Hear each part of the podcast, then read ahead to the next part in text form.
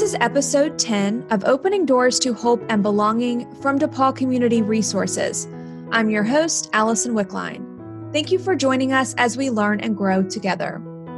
Our guest for this episode is Gabby Range. Gabby and her husband JD became foster parents with DePaul back in 2017. Their journey is interesting and shows the power of truly opening your heart, home, and mind and being comfortable with letting go of expectations. Gabby, I'm so happy you're here. Thanks. Thanks for having me. How did this all begin? What led you and your husband to consider foster care? Um, I think we both were led in different ways. Um, my husband has two cousins that were adopted from Russia. So, interestingly, he actually got to go with his uncle to Russia to um, when they picked up one of his cousins. And he was about 12, I think, then. And he said that from that moment, he decided he wanted to adopt one day, and that was way before we ever met.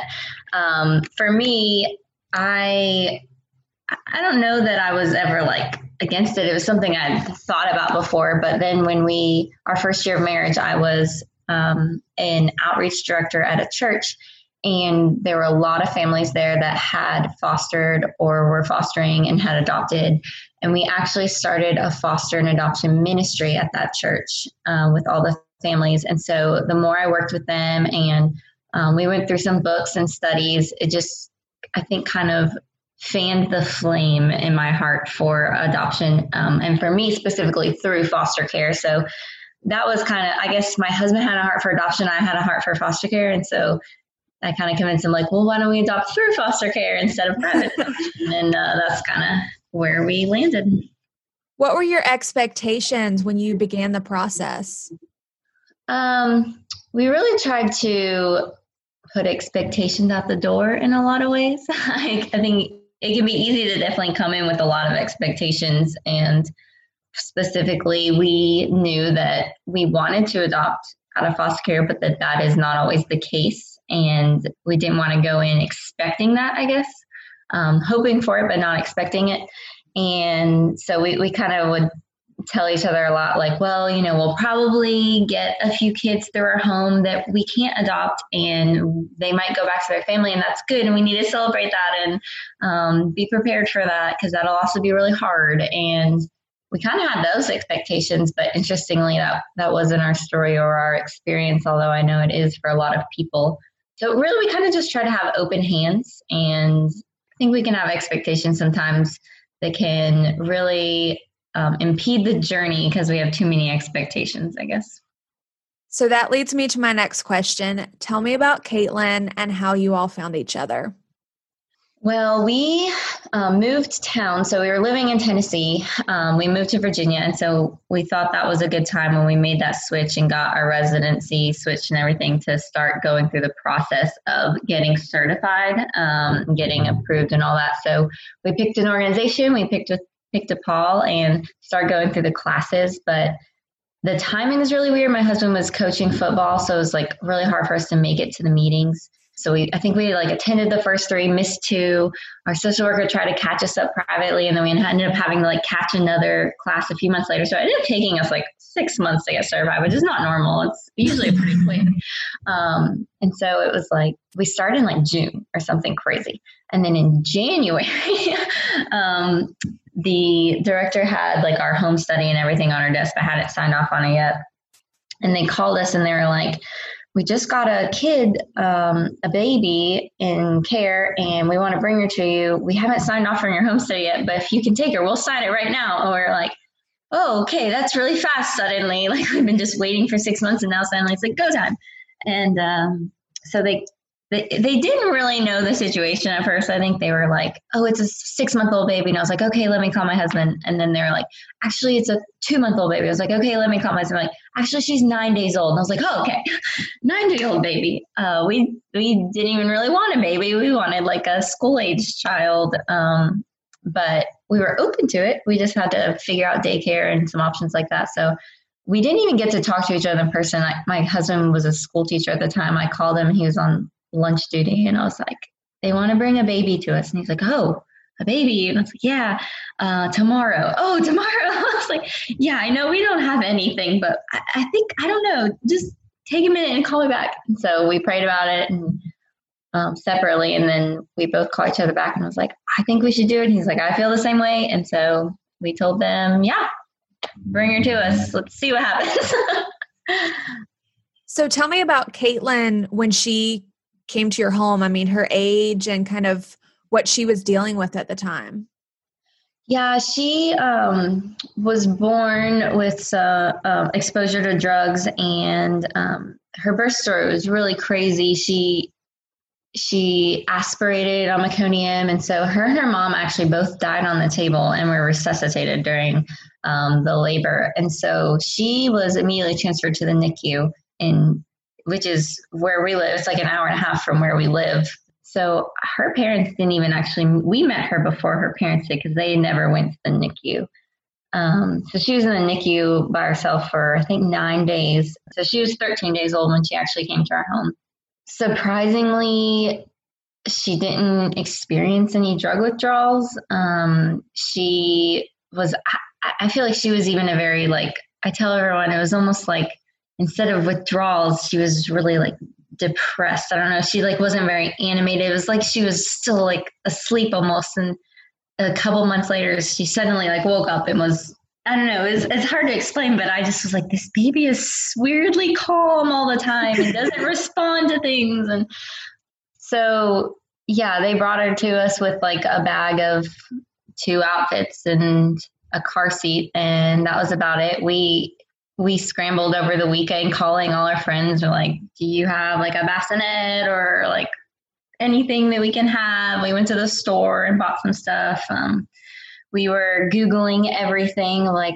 how often do you feed a baby and um, how often do they wake up like how do you feed a baby how do you make a bottle like all these things that you have like nine months to prepare for and we had like three days uh, it was definitely a fun experience and then i know that throughout that time she was obviously still in foster care what was the most challenging part of the process in foster care, but then later you guys pursued adoption for her.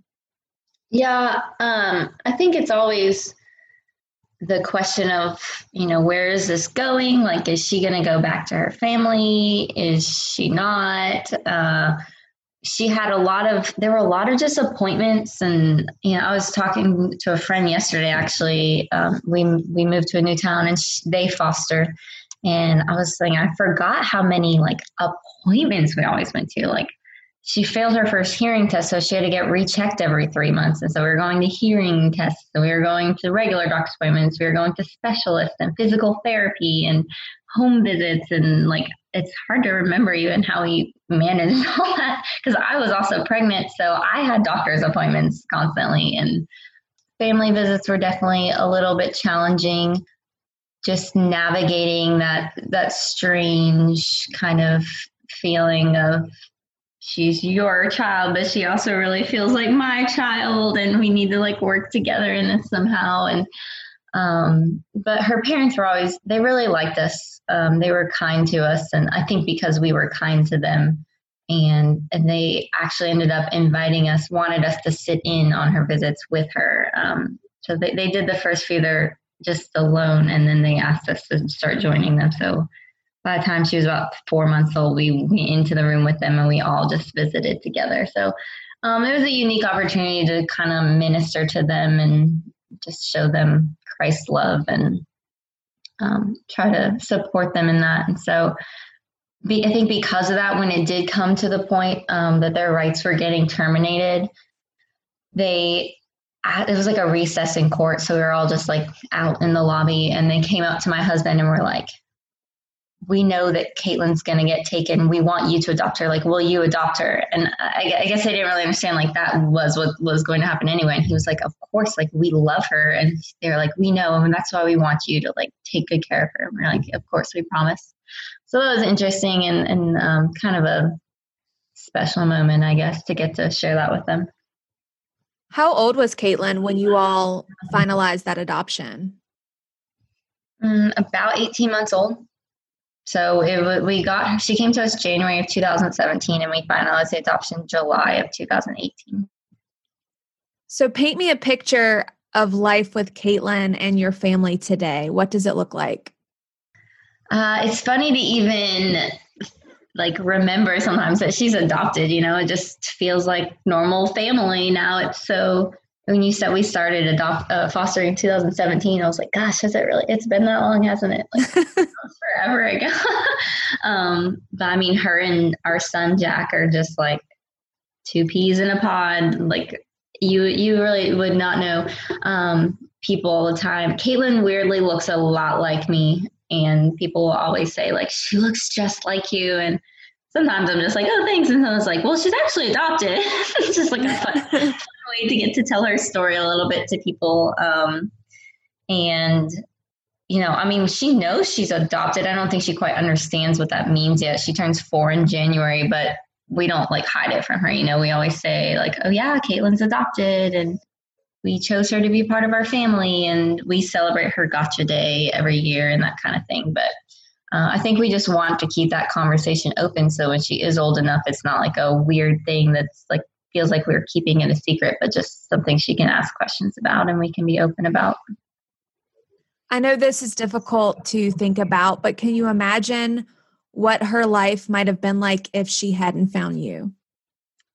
Yeah, I mean, it's definitely one of those things you don't want to think about, right? Like, um, yeah, I mean, I think she has an older sister that um, I think unfortunately endured that for a little while before um, DSS was aware of the situation and stepped in. And I know for her, like they wouldn't feed her. She was like eating dog food, and her by the time they came, all her hair was like falling out because she was malnourished and just a complete neglect. They they just weren't aware of what was going on around them. I think, and so it, it is really scary to think like that. That could have been Caitlin too, and who knows, like just wasn't a, a environment she could have thrived in for sure. And even now, like I think even her social workers that I we have a really good relationship. I still talk to her, even though we're really not associated with the foster care system at all right now. I'll just text her social worker now, now and then, check on her, and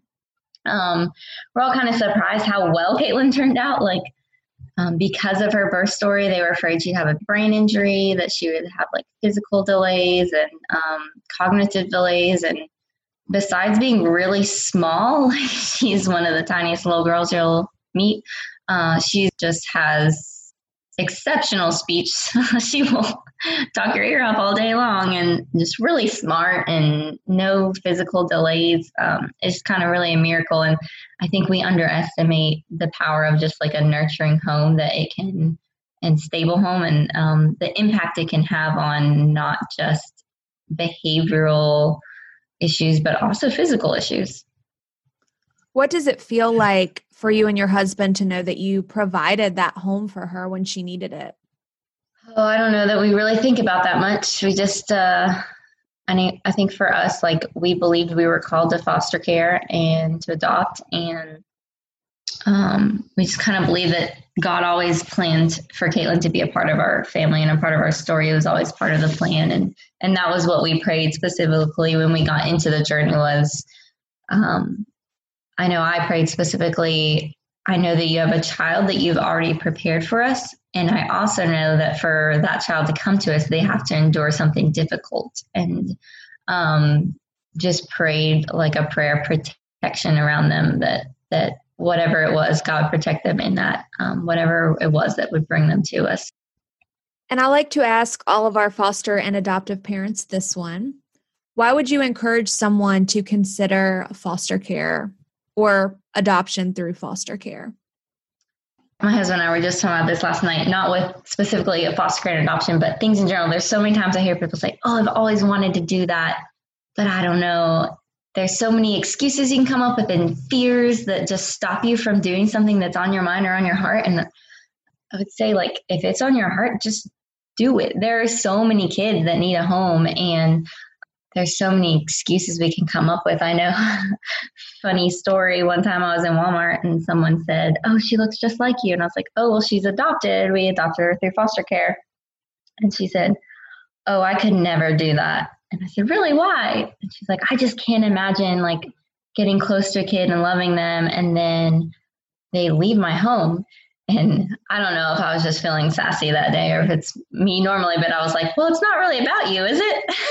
and I was kind of like, maybe it should have been a little nicer about, it, but that's kind of what I think. It's like people are like, oh, I think that'd be really hard for me. And I'm like, kind of want to say, well, it's not really about you. It's about these kids and they're going through a much harder time. And so if you can provide like a loving, stable home for even a short time, like that's worth it, even if it's hard for you.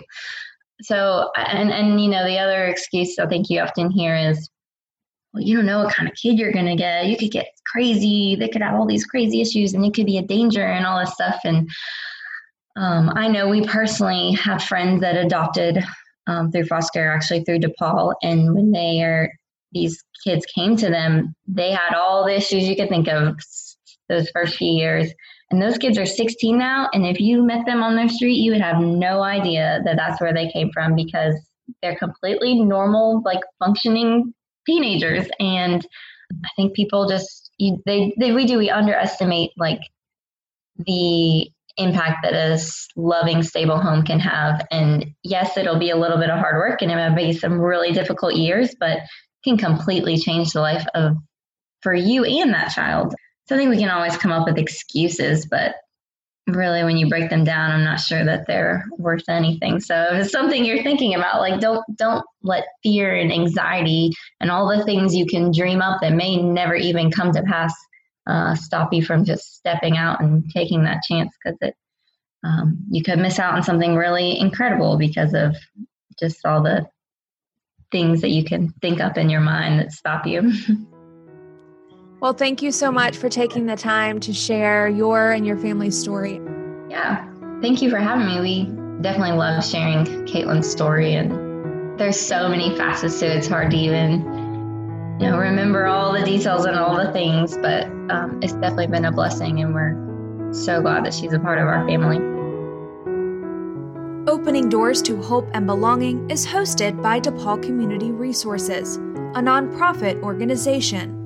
Since 1977, DePaul has opened doors to hope and belonging for countless children, families, and individuals with disabilities across Central and Southwest Virginia.